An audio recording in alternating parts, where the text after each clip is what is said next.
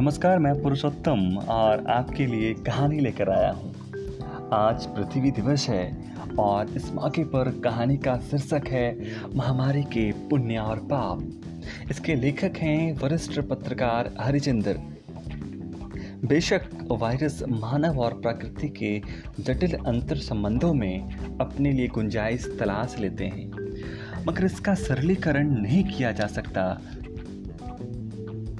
प्रसिद्ध फ्रांसीसी कथाकार अल्बेर कामो का उपन्यास द प्लेग ओरान नगर के उस दौर की दास्तान है, जब वहाँ यह महामारी फैल गई थी।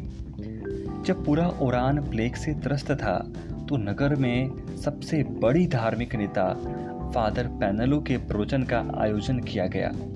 चारों तरफ़ जब महामारी का आतंक हो तो कुछ आस्थाएँ ज़्यादा ही प्रबल हो जाया करती हैं। इसीलिए उस दिन वहाँ इतनी भीड़ जुटती है कि चर्च में जगह कम पड़ जाती है। फादर पैनलो मंच पर पहुँचते हैं और अपनी ओजपूर्ण शैली में कहते हैं कि तुम सब पर एक संकट आया है मेरे भाइयों। और मेरे भाइयों, तुम इसी के काबिल भी थे। दुनिया के तकरीबन सभी धर्मों में आपदाओं को लोगों के पापों का नतीजा माना जाता है। आपदा धर्म गुरुओं को वह मौका देती है, जिससे वे लोगों को पाप और पुण्य का एहसास कराकर उन्हें धर्म के मार्ग पर ले जा सकें। सोच अभी भी वही है। यह बात अलग है कि कोरोना वायरस के इस दौर में इस तरह की आवाज़ें दबी दबी सी हैं।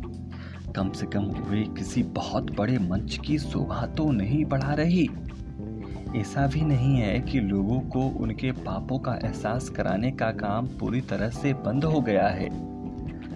मगर इस बार यह जिम्मा धर्म गुरुओं ने संभाल रखी है। पर्यावरणवादियों ने संभाल रखी है। ग्लोबल वार्मिंग की बात करने वाले बहुत से लोग पिछले दो महीनों से लगातार यह कह रहे हैं कि कोरोना महामारी किसी न किसी तरीके से कुदरत से की गई इंसान की बदसलूकी का नतीजा है। एक दूसरी धारा इसका दोष मांसाहार के मत्थे मर रही है। कुछ अलग ढंग से इसे यूँ भी कहा जा रहा है कि कोविड 19 की महामारी अमर्यादित आहार का नतीजा है। यानी मांसाहार ना होता तो शायद हमें यह दिन न देखना पड़ता। दिलचस्प बात है यह कि उपन्यास के चरित्र फादर पैनलो की तरह पोप फ्रांसिस इस महामारी को खुदा का मशूल नहीं कहा। उन्होंने भी वही कहा जो पर्यावरणवादी कह रहे हैं। वो कह रहे हैं कि यह प्रकृतिक से दुर्व्यवहार का ही नतीजा है। वैसे यह कोई नई बात नहीं है जब भी कोई प्राकृतिक आपदा आती है तो हमारी आदतें, हमारी जीवन शैली हमारे फ्रिज एयर कंडीशनर हमारे कारें, बाज़ार से लाई गई पॉलीथीन की थैलियाँ, खदाने, कल कारखाने, सब के सब कटघरे में खड़े कर दिए जाते हैं। बाढ़ आती है तो बताया जाता है कि कैसे पेड़ों के कटान और नदियों को डूब के क्षेत्र में कब्जे इसके लिए दोषी हैं। अचानक गर्मी पड़ जाए तो कार्बन उत्सर्जन के सारे समीकरण दोहराए जाने लगते हैं। ऐसा ही तब भी कहा जाता है, जब किसी दिन अचानक सर्दी पड़ जाए और फिर अतिवृष्टि हो जाए।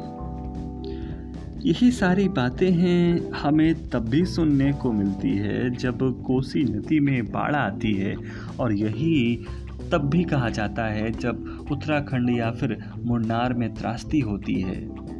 बेशक वे गलत भी नहीं हैं। हमारी सभ्यता जैसे जैसे आगे बढ़ी, हम धीरे धीरे प्रकृति का विनाश भी करने के लगे। ज़्यादातर वैज्ञानिक इस पर सहमत हैं कि इस दुनिया की जीवन शैली, इसका आर्थिक तंत्र, इसकी तकनीक सब इसे पर्यावरण के बदलाव की ओर ले जा रहे हैं। यह पल पड़ने वाला कार्बन उत्सर्जन कम से कम किसी अच्छी दिशा में तो नहीं ले जा रहा है। यह भी सोच, सच है कि हमारे पास बहुत सी चीज़ों के अभी भी भरोसेमंद विकल्प नहीं हैं और बहुत से ऐसे विकल्प हैं